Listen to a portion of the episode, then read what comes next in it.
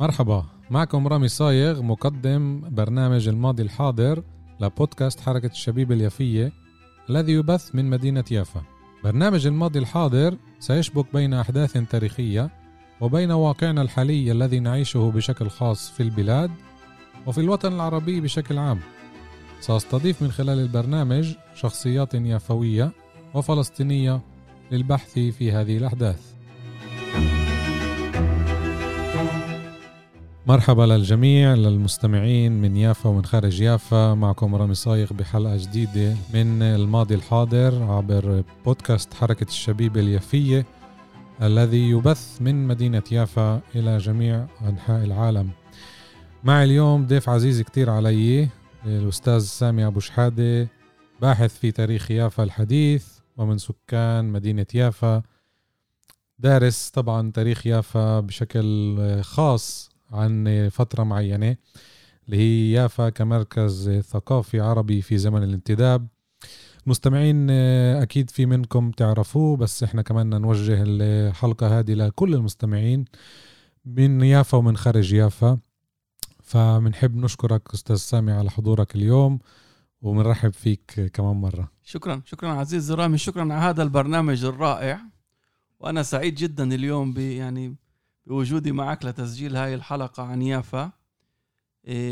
بالفعل برنامج قيم جدا ومهم جدا، والصراحة كمان لإلي هذا الموضوع اللي أنا أكتر إشي بحب أحكي فيه، متخصص فيه بالضبط. هذا الموضوع اللي أنا بحب كمان أحكي فيه، فبخدني شوي من العالم السياسي اللي هلا إحنا موجودين فيه وضغطه، على أساس الواحد يحكي بالمواضيع اللي بيحبها أكتر. أكيد للمستمعين إحنا نحكي بحلقة اليوم وإن شاء الله كمان الحلقات الجاي عن يافا بين الماضي والحاضر. في عنا ملان مواضيع رح نقدر نتطرق لأغلبها إذا مش كلها.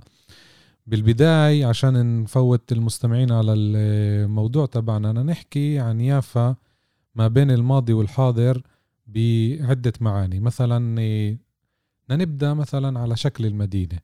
هلأ إحنا ب2020 اليفاوي اللي ساكن بالبلد بيعرف الحيز تبعها، بيعرف الشكل تبعها، بس في منهم حتى يمكن بيعرفوش كيف كانت، يمكن عشان كمان ما انولدوش بهديك الفترة، وفي منهم كمان مش دارسين تاريخ كفاية ليعرفوا كيف كانت يافا بالشكل تبعها، كيف صارت اليوم.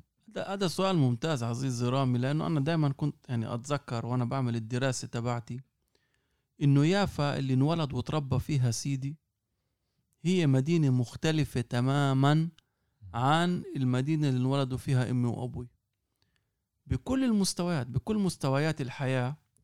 إحنا عادة يعني بنحكي على نكبة المدينة وبنحكي على نكبة فلسطين بالعموميات، وما بندخل كفاية في التفاصيل، وهذا الصراحة بخلينا حتى ما نستوعب هول النكبة وهول الحدث الكبير هذا وكيف غير كل شيء بفلسطين. انت بتسأل مثلا على الحيز العام وعلى شكل المدينة. بدي اعمل لك مقارنة بسيطة بين تنين اللي بيكتبوا على مدينة يافا، واحد سنة 46 واحد سنة 59، تقريبا بعقد من الزمن. بال46 اخر مهندس اللي بيشتغل على تخطيط مدينة يافا، مهندس مصري، علي المليجي مسعود وعثمان رستوم، بيكتبوا في مقدمة الخطة الهيكلية اللي انتشرت ككتاب اسمه يافا مشروع تخطيط المدينة، إنه هم كيف ما شايفين المدينة بيخططوا العاصمة العربية لفلسطين. فهم بتعاملوا مع المدينة كمدينة عربية، ومش بس المدينة وإنما هاي العاصمة. طبعا بقولوا للقدس أهميتها الدينية وبها مراكز الحكومة، ولكن يافا هي قلب فلسطين النابض. هيك المهندسين اللي بخططوا شايفين المدينة. سنة 59 صحفي إسرائيلي اسمه ناتان دونيفيتش بيشتغل بجريدة هآرتس، عمل كتاب على تل أبيب ويافا، بآخر الكتاب في فصل عن يافا. فدونيفيتش في حينه في 59 يصف مدينة يافا على أساس إنها مدينة بلغارية، وبشرح ليش. بيقول إنه اللافتات في الشارع تم تحويلها إلى اللغة البلغارية، اللغة اللي مسموعة في الشارع، لأنه أكيد زي ما أنت عارف جزء كبير من المهاجرين اليهود بعد طرد سكان البلد الأصليين أجوا من بلغاريا، فصارت ما كانوش يعرفوا عبري. أكتر لغة مسموعة في الشارع بلغاري، خاصة بشارع النزهة اللي ساكن بيافا اليوم جديرة يرشلايم، هذه كانت ملانة ومكابي يافا. هاي السبب لأن اليوم في عنا مطاعم بلغارية. مزبوط.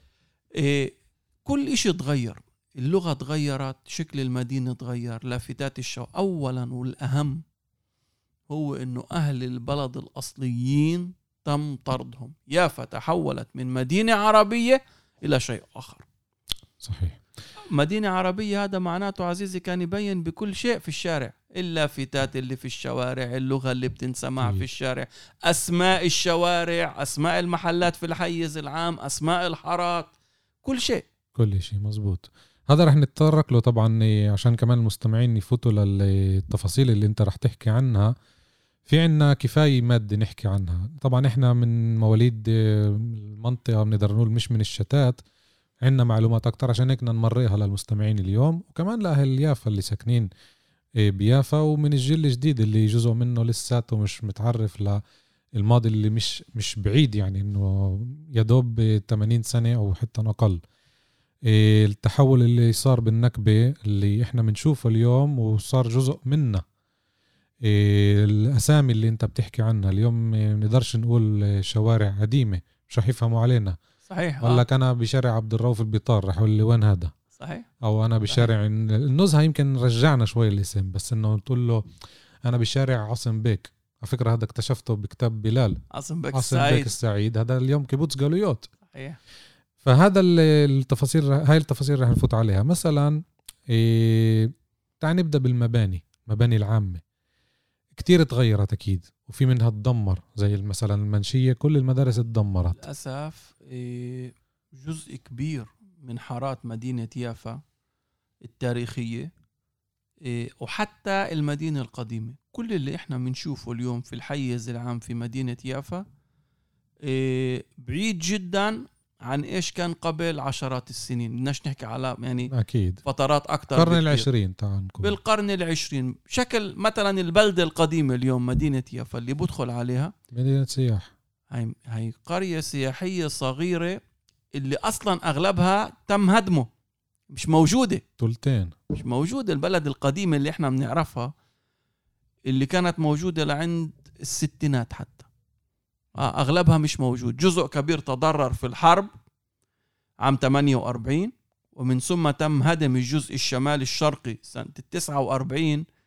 الجيش الإسرائيلي تدرب على هدم البيوت على أساس كان عنده يعني حملة بده يعملها لمحو معالم القرى الفلسطينية بين يافا والقدس، فتدرب في البلدة القديمة في مدينة يافا على تفجير البيوت، وهدموا بيوت عمرها مئات السنين وبعضها أكثر من 1000 سنة في هاي العملة. بعدين بسنوات 60 تم هدم أغلب البلدة القديمة وتحويلها إلى قرية فنانين، فما نراه اليوم في البلدة القديمة هاي مش البلدة القديمة اللي احنا بنعرفها. في أحياء تم تدميرها تماما. حي المنشية اللي في بعض المصادر بيقولوا هذا حي وصل 10,000 نسمة، بطل موجود منه ولا شيء تقريبا. فيه مؤسسات، فيه مدارس، فيه طبعا شوارع وبنى تحتية وبيوت ناس ومصانع ومعامل ومساجد، كل شيء. حي 10,000 نسمة، هذا إشي كتير كبير. حتى كان فيه مستشفى إسرائيلي يعني يهودي، هم بيعترفوا هداسة. احنا سوق الكرمل الموجود اليوم هذا أصلا كان تابع للحي. كان تابع للحي. كل منطقة مسجد حسن بيه، يعني بقي مسجد حسن بيه، حتى مسجد حسن بيك تم إهماله عشرات السنين. صحيح. تم إعادة، هو المعلم الوحيد اللي ضل. بس هذا بعد معركة طويلة جدا لإعادة مسجد حسن بيك إلى الحياة. يعني عدد كبير جدا من الناس أعطت حياتها بهذا الموضوع على أساس تم إعادة افتتاحه كمسجد والحفاظ عليه لليوم كمسجد. ولكن هذا بس اللي تبقى من الحي، مع كمان جزيرة. مبنى هامشي اللي صار متحف للإتسل. حي أبو كبير تم هدم أغلبه، سكنة درويش، تل الريش، سكنة رشيد، كل هاي أحياء كاملة بطلت. حي العجمي تم هدم أغلب الحي، ما تبقى لدينا بالعجمي هذا يعني جزء صغير من البيوت. كمان حي العجمي كان حي كبير جدا. نوضح للمستمعين أنه حي العجمي والجبلية ما بعد النكبة كمان تم تدميره. صحيح، هذول يعني بسنوات 70 و80 من القرن 20 تم تغيير كل معالم الحي، وعمليا بقي في يافا عدد صغير من البيوت. أغلبها هاي البيوت ظلت في منطقة النزهة وفي الشوارع اللي حوالين جمال باشا شرق وغرب جمال باشا، هاي منطقة اللي بقي جزء كبير منها. ولكن بشكل عام حتى البيوت جزء كبير منها تم تدميره، الحيز العام تم تغييره، تم عبرنته أو تهويده، وتم تغيير أسماء الشوارع كلها إلى أسماء عبرية وأسماء يهودية وشغلات اللي ما إلها علاقة بتاريخنا وثقافتنا غير عن إيش كانت قبل النكبة. تم تغيير المحال التجارية، كل شيء عمليا. يعني لما إحنا عن جد بدنا نفكر بشكل عميق على نكبة فلسطين ومعنى النكبة، يافا هي يعني الحال الأفضل لنقاش هذا الموضوع وفهمه، لأنه بقي شيء من فلسطين، بقي شيء من مدينة يافا، ولكن ما بقي كان قليل جدا مما إيش كانت عليه المدينة. وتم فقدان السيطرة تماما على كل شيء له علاقة في تخطيط وبناء وإدارة هذا الحيز اللي اسمه مدينة يافا. وتم تحويل مدينة يافا عام 1950 لتكون جزء من مدينة تل أبيب، المدينة اللي بلشت كحي يهودي لمدينة يافا العربية. مزبوط. شايف؟ يعني اليوم الناس تعودت وكأنها هي مدينة واحدة، هذا غير صحيح. المدينة اللي كانت موجودة وإلها تاريخ هي مدينة يافا. تل أبيب بدأت كحي شمال شرق مدينة يافا لليهود المهاجرين الجدد بدعم من الانتداب البريطاني. قوي هذا الحي ليصبح مدينة حديثة، تم طرد أهل البلد الأصليين وضم يافا إلى تل أبيب. إحنا اليوم فيش عنا بلدية زي ما كان عنا رامي، ما عنا بلدية. مبنى البلدية يعني لليوم موجود، بس طبعا بحلة جديدة إسرائيلية اللي هو مبنى تابع لبلدية تل أبيب لشركة الإسكان حلميش. هذا المبنى كتير أنا تعمقت فيه وتواصلت مع حفيد رئيس البلدية نبيل السعيد، حفيد رئيس البلدية اللي ذكرناه اللي كان صاحب البيت عمليا، كان بيت عصم بيك السعيد اللي بعدين بنى الطوابق الإضافية وزاد وتم طرد العيلة يعني اللي بقيت بال 48. وخبرني هذا الاشي نبيل بشكل خاص، يعني انه كيف ضلهم لآخر يوم من الأحداث العسكرية اللي ذكرناها بالحلقات مع أستاذ يوسف. في سامي هلا نفوت شوي أكتر على التفاصيل بالمعنى الخاص. الحيز العام مزبوط اللي حكيته، بس تعال نفوت الناس على اللي بدنا إياه. مثلا المباني اللي كانت واللي بقيت وجزء منها طبعا ما بقيش. لنفرض مدارسنا، يافا معروفة إنه كانت هي العاصمة الثقافية، فهذا بدل على إنه كان في مدارس. اليوم عدد المدارس بنعده على أصابعنا، يعني يدوب على الإيدين. طبعا كمان أول شيء إحنا نحكي هون الديموغرافيا بتلعب دور مركزي عزيز. إحنا بنحكي عدد سكان اللي اختلف. رئيس البلدية هيكل بكتابه أيام الصبا بيحكي بالكتاب المذكرات إنه هو كان رئيس بلدية مدينة فيها 120,000 نسمة. طب عدد السكان العرب اليوم يا عزيزي 20,000، وفي أرقام البلدية أقل من 20,000 يعني بإحصائيات البلدية. بس قصده 120,000 مع القرى؟ لا، قصده 120,000 لا يشمل كل القرى العربية اللي بعدين كانت بتل أبيب. قصده 120,000 لما في مناطق اللي احنا تعودنا على أساس إنها تل أبيب كانت عربية على الآخر. مثلا شارع يافا تل أبيب، صحيح هذا عربي كان، صحيح. فلورنتين يا عزيزي، حي فلورنتين كان تابع لبلدية يافا حتى عام 1948 باليهود اللي فيه. مزبوط. كل منطقة ما يسمى اليوم المحطة المركزية القديمة والجديدة، صحيح، هاي كانت منطقة عربية. ألفريد روك مثلا بيته بالزبط. كان موجود هناك، بيت روك موجود. مزبوط. كل المناطق بالبيارات اللي كانت أحياء معروفة، تل الريش، ساكنة درويش، أبو كبير، هاي أحياء كبيرة كل حي فيه آلاف الناس. إحنا بسبب النكبة تم تغيير معنى الحدود للمدينة لأنه عمليا بعد النكبة شو صار؟ هاي عملية نفسية مهمة جدا. دير بالك تشرح لنا كمان ليش احنا بنتعامل بهاي الحساسية مع حي العجمي. قبل النكبة يافا مدينة كبيرة جدا فيها عدد كبير جدا من الأحياء، أغلبية عربية ساحقة، سيطرة عربية على كل شيء. بعد النكبة من أصل 120 ألف نسمة ضل عرب حوالي 3000 ل 3900. في أرقام هيك في أرقام هيك. ومن أجل أنه يتم السيطرة على السكان العرب تم تركيز كل السكان العرب تقريبا، في استثناءات قليلة جدا، داخل حي واحد اللي هو الحي الجنوب غربي للمدينة اللي هو حي العجمي والجبلية. وتم وضع حول الناس سلك شائك ومنع الناس من التنقل. جيتو جيتو بالضبط. الجيتو هذا أعاد معنى الجغرافيا بشكل يختلف تماما. الناس اللي كان الحيز تبعها العالم العربي كله، تخيل واحد زي سيدي كان ينزل على برج الساعة ياخد تاكسي ينزل بشارع الحمراء ببيروت، هذا الإنسان بطل يقدر يطلع من حي العجمي يروح يشتغل في المينا اللي هو عمليا شمال الحي. ده يمشي دقيقة بوصل. بطل يقدر إلا بإذن من الحاكم العسكري، بطل يقدر يتنقل.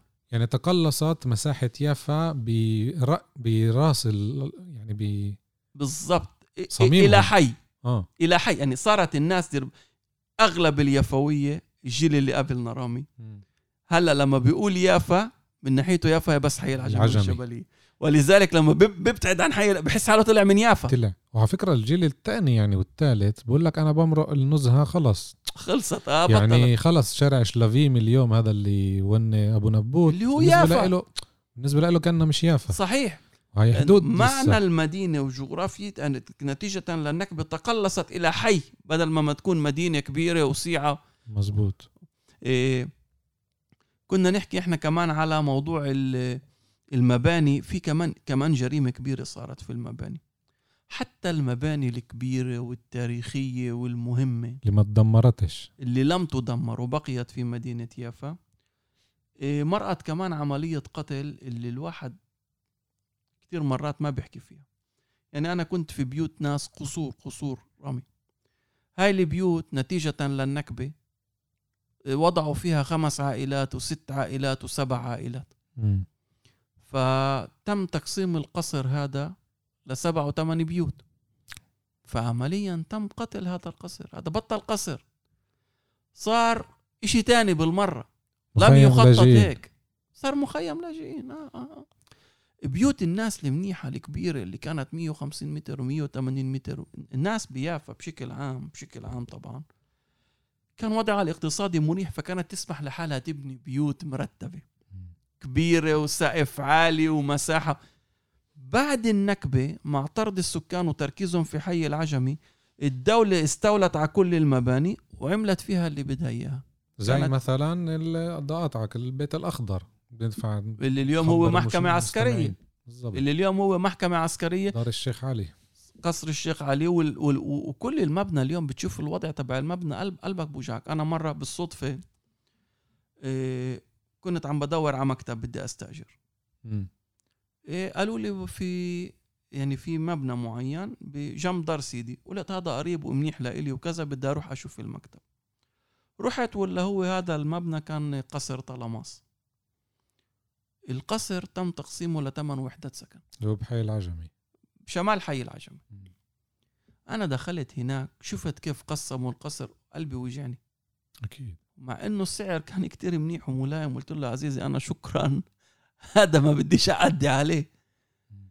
يعني حتى كل الهندسة المعمارية الفخامة اللي كانت تلاقيهاش.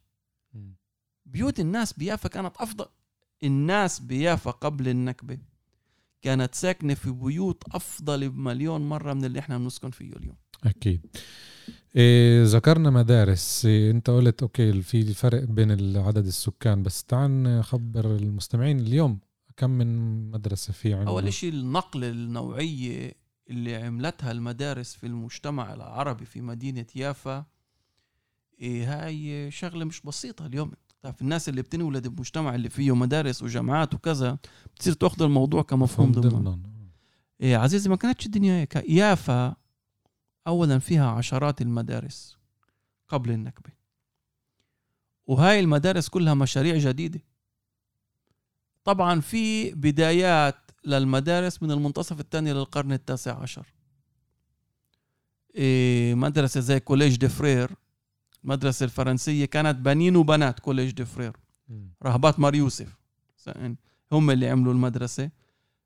بسنوات 70 و80 من القرن التاسع عشر عزيزي، هاي مدرسة عمر حوالي 150 سنة. كان في مبنى رهيب، القلعة الجميلة هاي كانت للبنات. مزبوط. اليوم أخذها الفندق اللي هناك، عملها مكاتب للأسف. والمبنى اللي جنبها كان بنين. عندنا واحدة من أول المدارس بفلسطين، مدرسة ضبيثة اللي هي للكنيسة الاسكتلندية، السكوتش تشيرش، عملت ضبيثة عام 1863. صحيح. مدرسة رهيبة، مبنى جميل جدا لليوم موجود.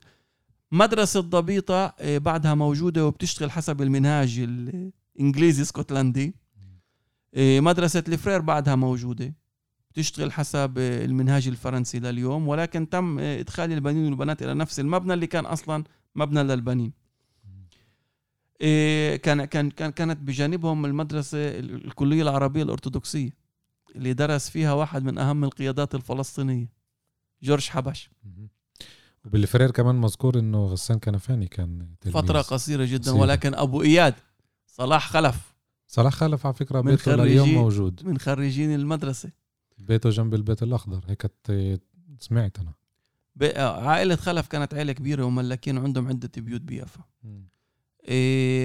مدرسة الترسانتا من الثلاثينات عزيزي موجودة، مدرستي ومدرستك، مدرستنا أكيد، مدرستي ومدرستك اللي احنا فخورين فيها وإلها علينا فضل كبير أكيد. هاي كانت للبنين للستينات برضو مذكور. سيدي لليوم بتذكر سنوات 30 أول ما انبنت، لما انبنت وانبنت جنبها الكنيسة. ولليوم سيدي يعني من الأشياء اللي دغري بتخليه يبتسم وهو يحكي إنه اللي بنوها للكنيسة وللمدرسة حجاج مسلمين، اللي هو يعني بيافا اللي هو تربى فيها ما كان في طائفية. إحنا المجتمع الفلسطيني كنا تاريخيا نتعامل مع نفسنا كأبناء طائفة واحدة، هي طائفة الشعب العربي الفلسطيني. ما نراه اليوم من مظاهر خطيرة للطائفية وانتشارها وكذا، هاي أجت علينا مع الحركة الصهيونية بالأساس. صحيح. هو أول تنظيم سياسي كان الجمعيات الفلسطينية، واحدة منهم الجمعية الأرثوذكسية الإسلامية المسيحية، اللي عملت دور كتير كبير، بعدين صارت أحزاب. صحيح.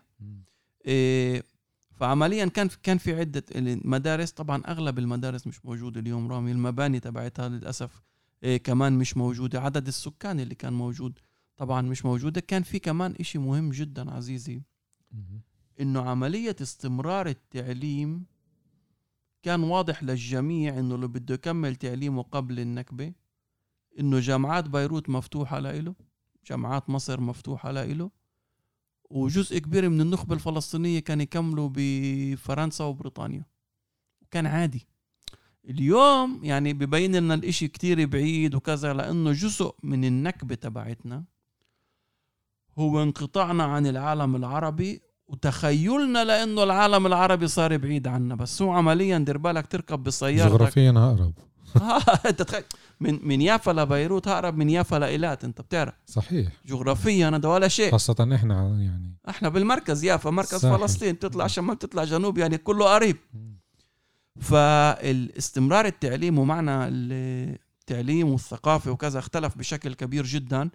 المدارس انا بتقديري المدارس الكنسية عزيزي اللي ذكرناها عملت دور تاريخي في الحفاظ على الهوية وعلى المجتمع العربي الفلسطيني في مدينة يافا بعد النكبة، حتى لو لم يكن لها برنامج سياسي واضح في هذا الموضوع، اللي ساهم في إمكانية إعادة بناء المجتمع وتنشئة أجيال جديدة مثقفة قادرة تأخذ مجتمعها لمكان أفضل بالمراحل الأولى، حتى سنوات آخر الثمانينات من القرن العشرين كانت المدارس الكنسية تبعت.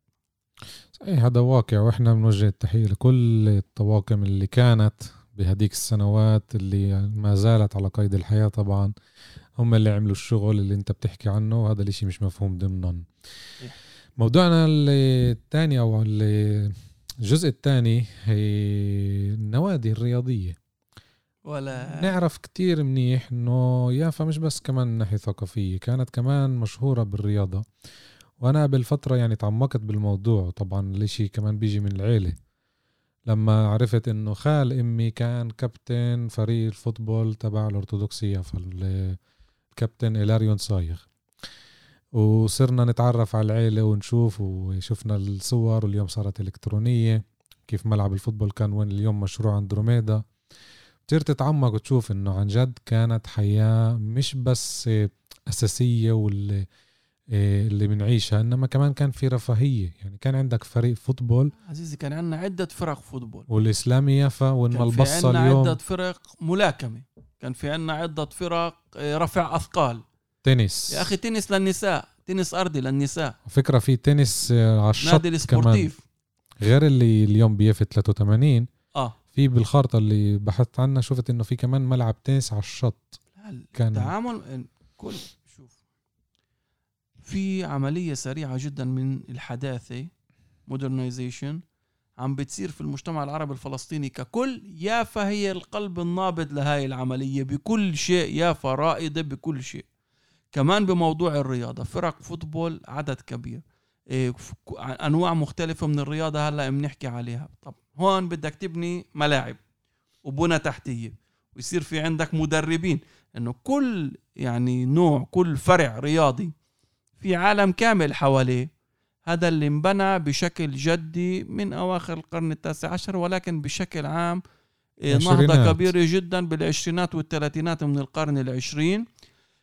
في كتير شغلات اللي هي يعني ممتازة. انا مثلا سيدي ابو امي كان يتدرب ملاكمة بوكس عندي بالدسوقي، بطل فلسطين، بطل الشرق، أخذ بطولة الشرق بعد أن هزم بطل مصر وسوريا ولبنان، وأخذ البطولة هون جنبنا. إحنا هنا قراب على سينما الحمراء اللي صارت مركز ساينتولوجي، أخذ البطولة هون على خشبة المسرح. سكروا خشبة المسرح، عملوا حلبة.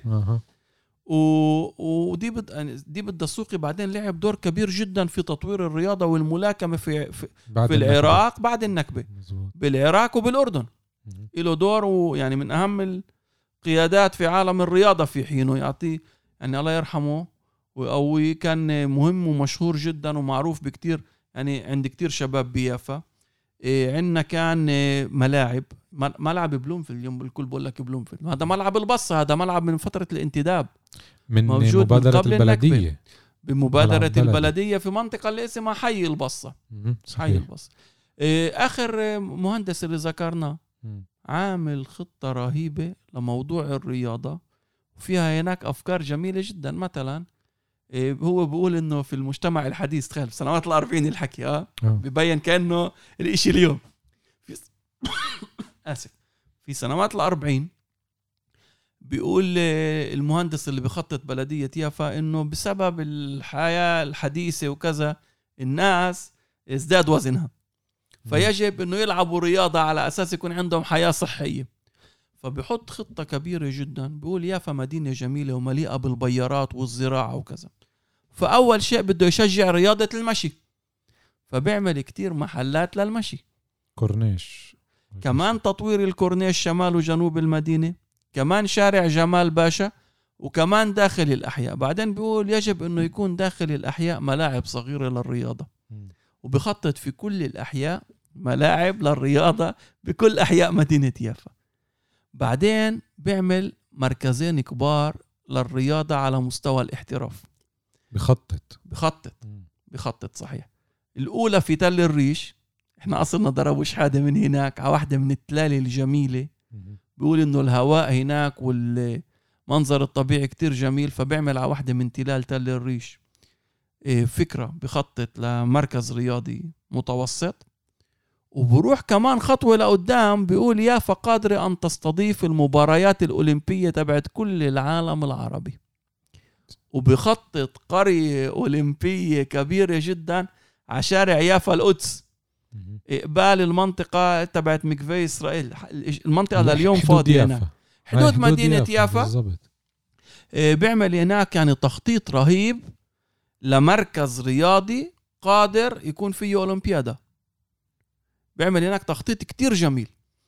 فكان في اهتمام كبير جدا في الرياضة، ويعني صار في عنا فرق بتنافس على مستوى فلسطين وعلى مستوى العالم العربي. صار في عنا كمان مدربين وصالات ومراكز ونوادي، وكل هذا عزيزي طبعا تم احتلاله وسرقته وتحويله لمراكز تانية اللي استفادت منها إسرائيل. طبعا جزء تم تدميره. اليوم للأسف في مدينة يافا عنا يعني شوية كرة قدم على هامش النوادي الإسرائيلية، شيء بسيط جدا وهامشي للأسف. وعنا أفراد ممتازين بالزبط، اللي عملوا نجاحات كبيرة بالرغم من عدم وجود بنية تحتية ولا شيء، بسبب موهبتهم الكبيرة جدا، مثل بطل السباحة مارك حناوي، مثل لاعب كرة القدم اللي كان يعني مشهور جدا رفعت ترك، مثل الناس اللي يعني في مجالات مختلفة، بس أفراد زي ما بكل الحياة هيك، إحنا كأفراد ناجحين وممتازين بسبب الوضع تبعنا الخاص، ولكن للأسف مؤسسات رياضية في اليوم طبعا تدريبات في المراكز الجماهيرية، ولكن هذا مش نادي رياضي، مش على مستوى اللي بوصل على مستوى احتراف مزبوط. وبتصير فيه ناس معطي حياتها هناك، ويعني كان في اهتمام الناس بالرياضة ما زال موجود. للأسف إهمال بلدية تل أبيب لهذا الملف مخلينا كتير ضعاف في هذا المجال، مع إنه أنا بتقديري بالذات في مجتمعنا، المجتمعات اللي فيها ضعف شديد وفقر وجريمة وكذا، الرياضة واحد من أهم وأفضل الحلول للنهوض في المجتمع. عشان نكون منصفين للجميع، إنه في عنا نادي موحد اللي هو عبارة عن توحيد بين ناديين، الأولاني الأرثوذكسي يافا اللي توحد مع أبناء يافا قبل بضعة سنوات، مشروع مبارك كان وجدا مفيد، وحد كتير قوة بين التنين بين الطرفين. أنا بتابعهم بشكل غير مباشر يعني، بس إنه زي ما أنت قلت بالبداية مش موجودين ب موقع كتير عالي، إنما بالدرجة إذا مش غلطان الرابعة، وصار في عندهم مشروع للمستقبل اللي هو من عدة سنوات، عندهم أجيال يعني مش بس بالغين، في فرق فوتبول من جيل 7 وطالع، يعني بدوا الخطوة هاي من قبل عدة سنوات. إن شاء الله ينجحوا بتطوير الاشي، لأنه هذا الأساس. في رياضة فيش نوادي رياضية ومؤسسات تدعم تحتوي هدول اللاعبين وبتطورهم وبتوصلهم لمستوى احتراف. في كتير ناس بتمارس مثلا رياضة الصيد، صيد البر وصيد البحر، موجودة جدا بيافا منتشرة، كتير ناس بتحب البحر وبتنزل وبتصيد وكذا، وفي كتير ناس بتحب صيد البر، وهي رياضة منيحة، بس هاي هواية هوايات، وما في نوادي ومؤسسات تحوى اللي تطور هذا المجال. صحيح. كمان موضوع، احنا موضوع كبير يافا طبعا، اشي مش هلد صغير، دور السينما. انت ذكرت هلا بشكل غير مباشر عن السينما الحمراء، بس طبعا ناش نظلم الباقي. ما قبل النكبة كان عندنا كتير دور سينما، وكمان شكلوا مسارح. شوف عزيزي، بدي اقول لك معطى يعني راح يفاجئ المستمعين والمستمعات.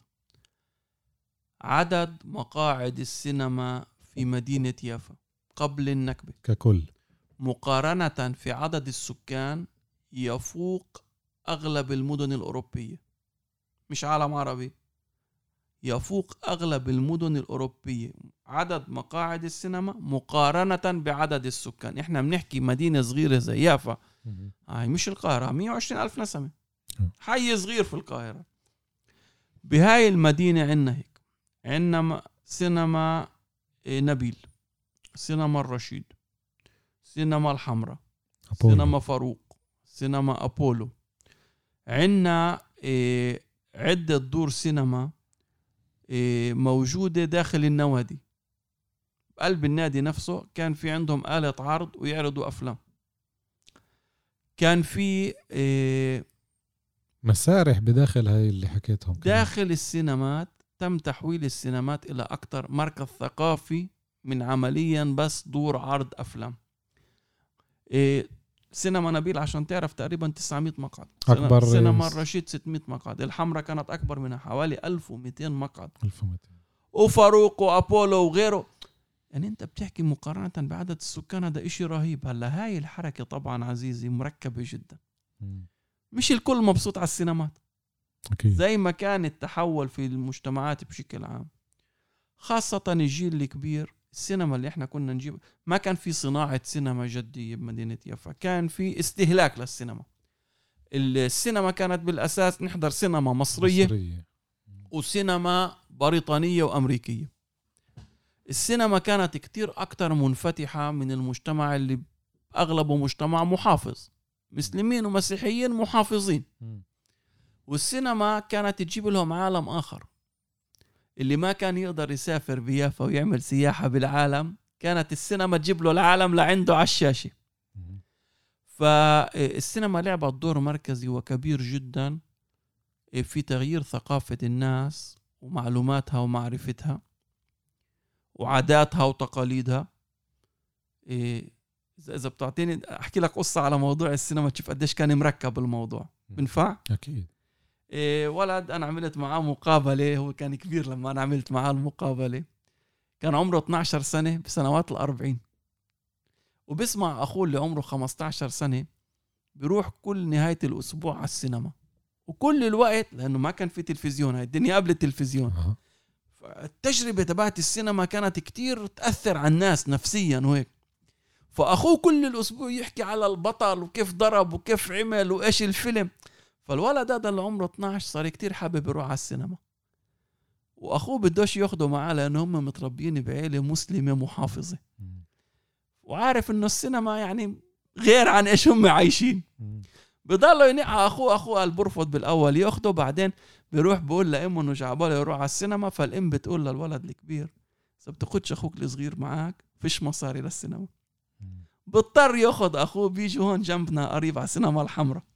أول فيلم بحياته هو بتذكر حضر فيلم لصباح، المغنية اللبنانية الشحرورة المشهورة الشحرورة. أول مرة بحياته كطفل مسلم متربي بعيلة محافظة بيشوف نساء غرب عنه على الشاشة، وصباح بالفيلم لابسة فستان من غير كمامة.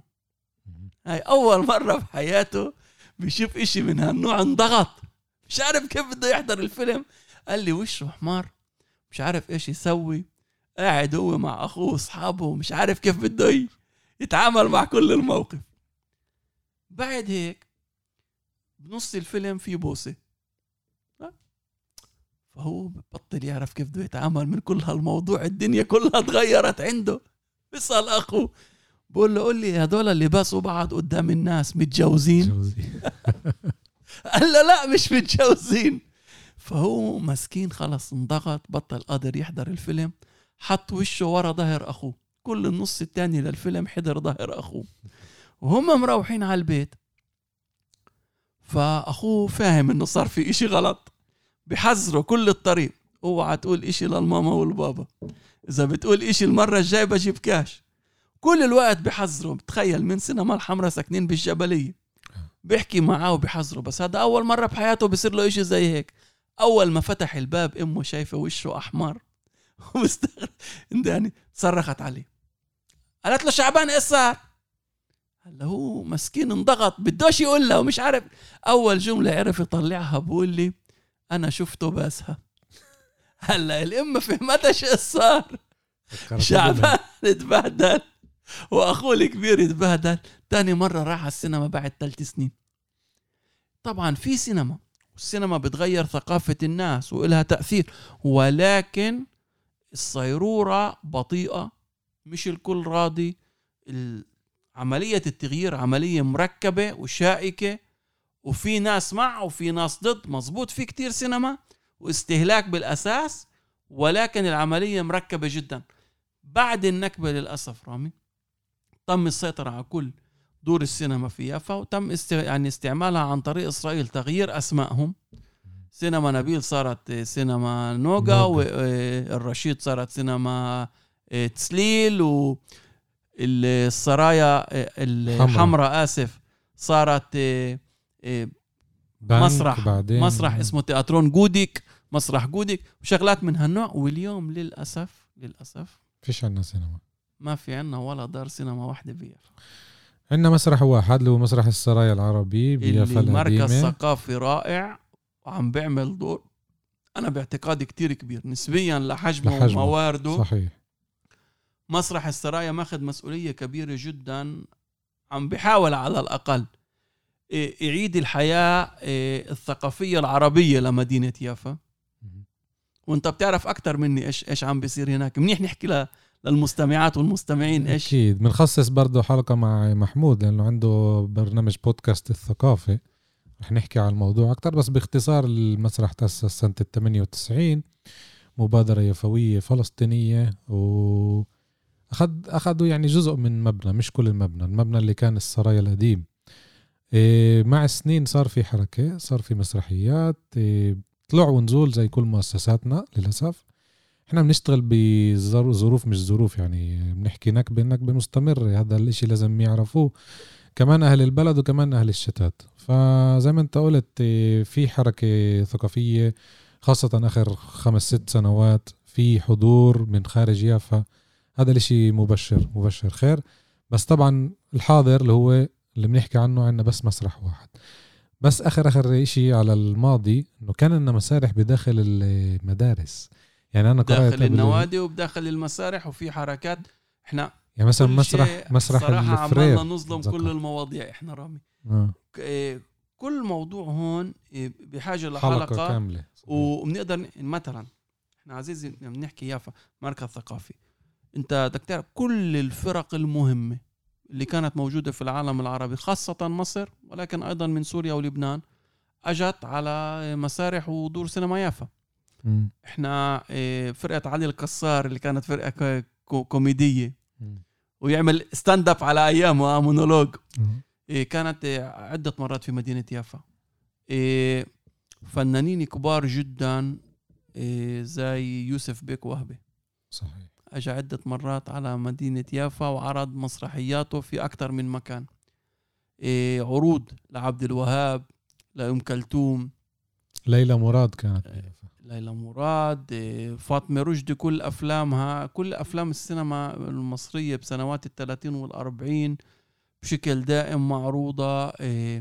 إحنا حكينا أهم حدث ثقافي مثلا بفلسطين كان موسم النبي روبين، بده حلقة لحاله موسم النبي روبين. فنانين من كل العالم العربي كانت توصل وتعرض هناك.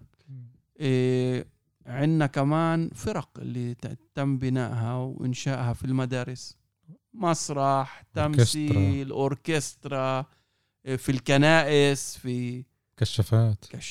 طبعا هذا عالم كامل ثقافي وفني ورياضي اللي كان فيه آلاف من سكان المدينة. صحيح.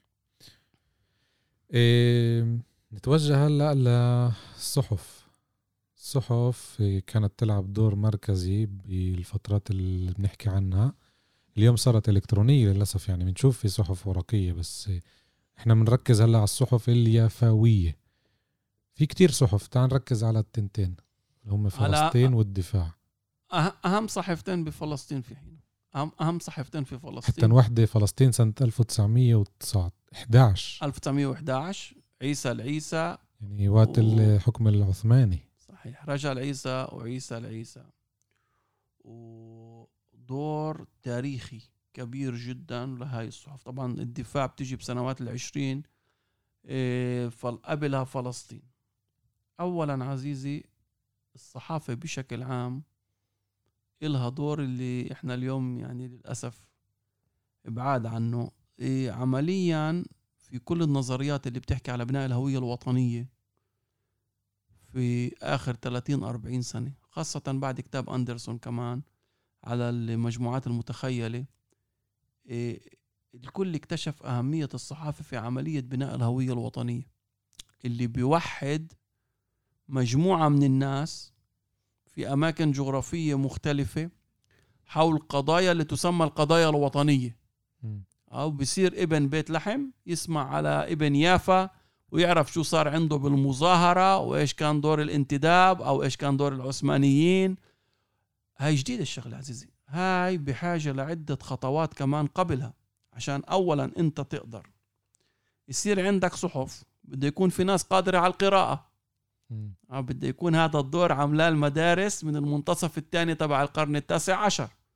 طبعا مش الكل يجود القراءة، ولكن في يافا سرعة تطور التعليم كانت رهيبة. في أوائل القرن 20 عزيزي عدد من يجيد القراءة والكتابة في فلسطين تقريبا 2%. عشية النكبة 50% من شباب فلسطين تجيد القراءة والكتابة على مستوى العالم. هاي الأرقام عالية جدا.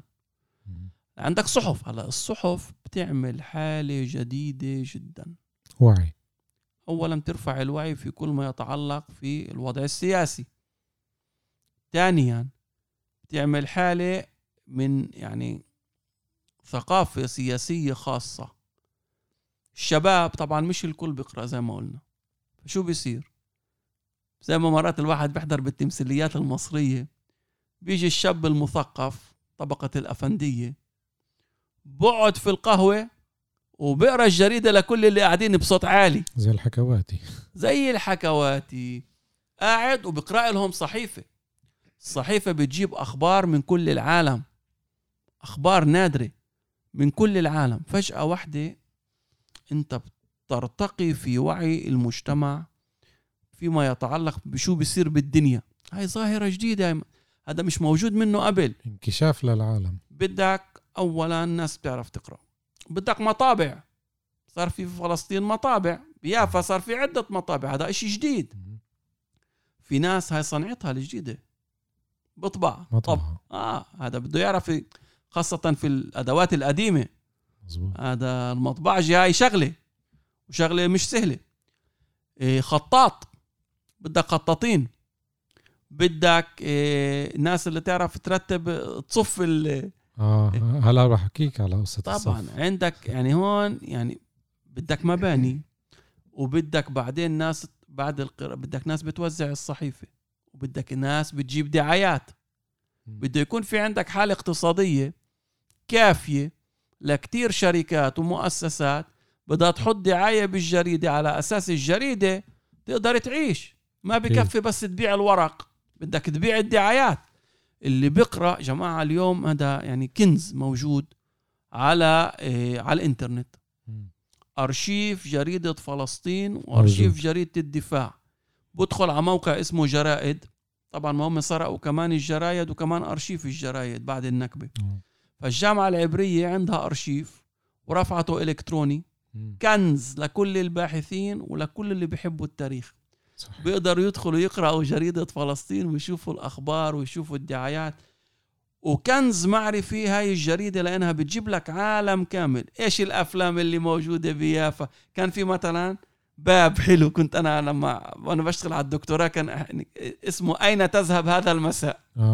شو في مسرح، شو في سينما، شو في فعاليات ثقافية، شو في نشاطات في مدينة يافا، شو في بالنادي الأرثوذكسي.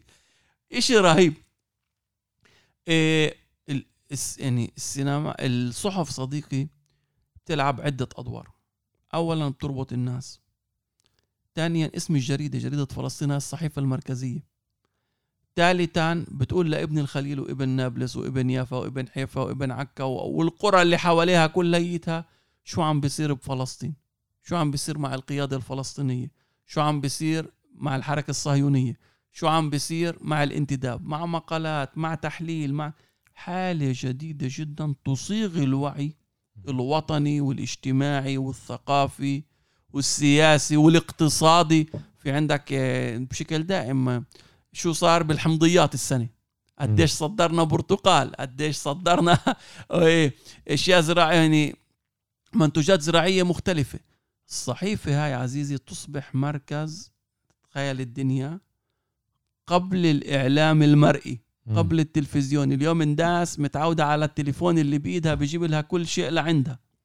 الصحيفة كانت تحل محل التلفزيون ومحل التليفون والإنترنت وكل شيء، ويافا هي المركز. طبعا في كمان صحيفة الكرمل في حيفا مهمة جدا، ولكن الصحف يعني فلسطين والدفاع بتغير وعي الناس، بتبني هوية وطنية، بتشدد على المشروع الوطني وعلى دور القيادات، وبتعمل مكانة للقيادات.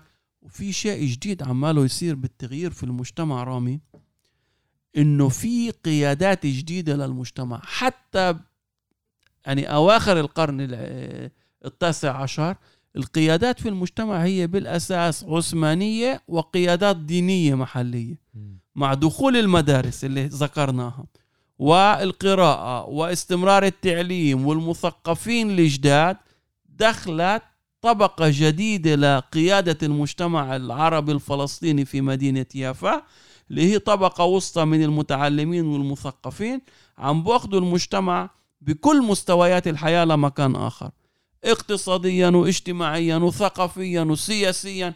كل شيء بتغير مع تغيير الوعي والأفكار الجديدة اللي داخلة على المجتمع. هاي الأفكار الأداة الأساسية لتحويلها بين الناس هي الصحف. الصحف هي اللي بتجيب الأفكار الجديدة وبتناقش الفكر الوطني. أخي الأسماء تبعت الأشياء أنت بتشوف فيه تحول كبير جدا. كل واحد عمل مصلحة مهمة بسميها الإشي الوطني أو العربي أو المحال الكذا التجارية الوطنية أو الشركة الوطنية للسينما أو الشركة هيك يعني حتى أسماء. هذا برفع من وعي الهوية الوطنية. هذا الدور المركزي لإله هو الصحف، اللي للأسف عزيزي كمان هاي تم سرقتها.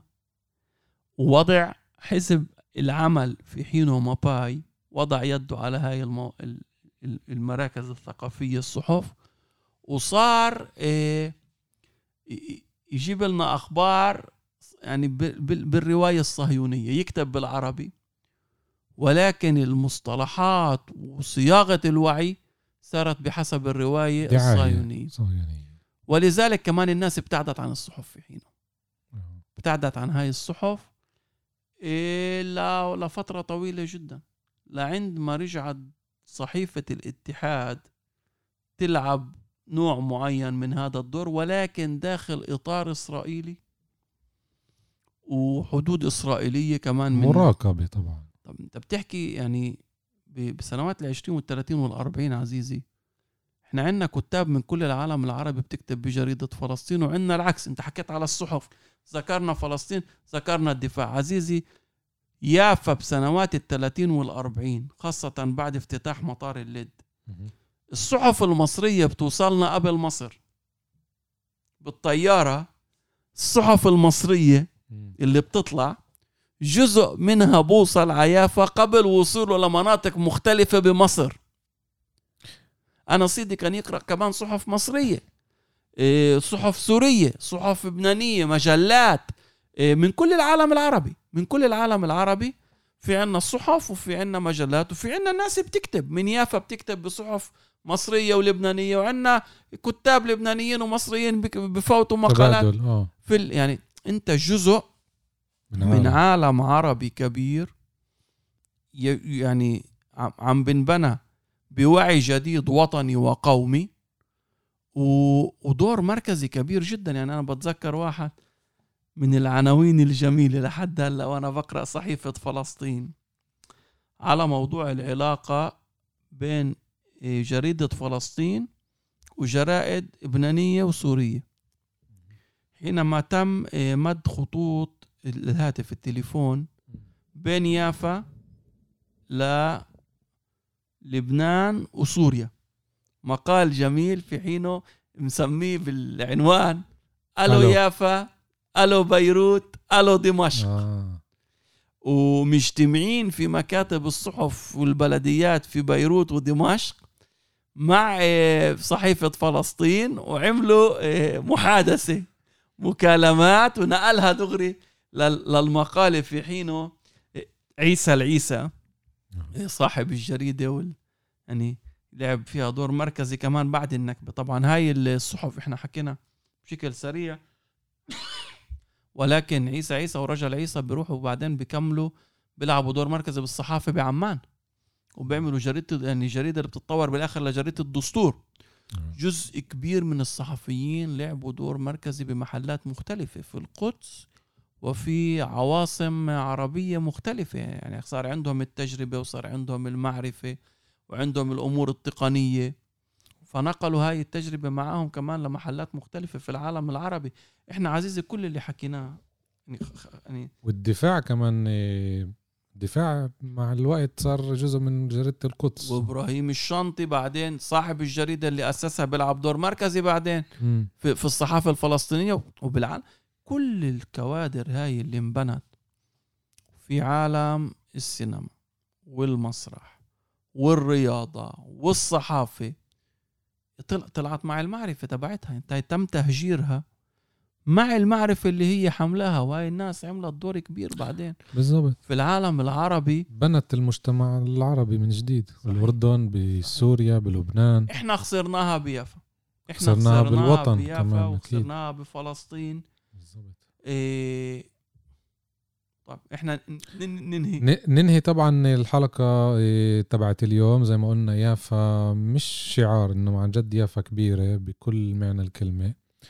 بدناش نحكي بس على الماضي، عشان هيك مثلا دايما نشبك بين الماضي والحاضر، هذا مش العنوان تبعي بس، انما كمان هذا لب الموضوع، انه نورجي او نكشف للمستمعين الفرق بين الماضي والحاضر. شكرا كتير على معلوماتك القيمة استاذ سامي، شكرا على الاستضافة، شكرا كتير. في حاجة طبعا لاستمرارية، وراح نوعدكم انه نكمل الحلقة الثانية او اللي بعدها مع سامي أبو شحادة، مختص بتاريخ يافا بالقرن 20 بشكل عام، بشكل خاص يافا كمركز ثقافي بفلسطين. كان معكم رامي صايغ ببرنامج بين الماضي والحاضر. تابعونا عبر وسائل التواصل، إن كان بالإنستغرام إن كان بفيسبوك، عندنا صفحة بودكاست حركة الشبيب اليافية. إلى اللقاء بحلقة تانية، شكرا للجميع.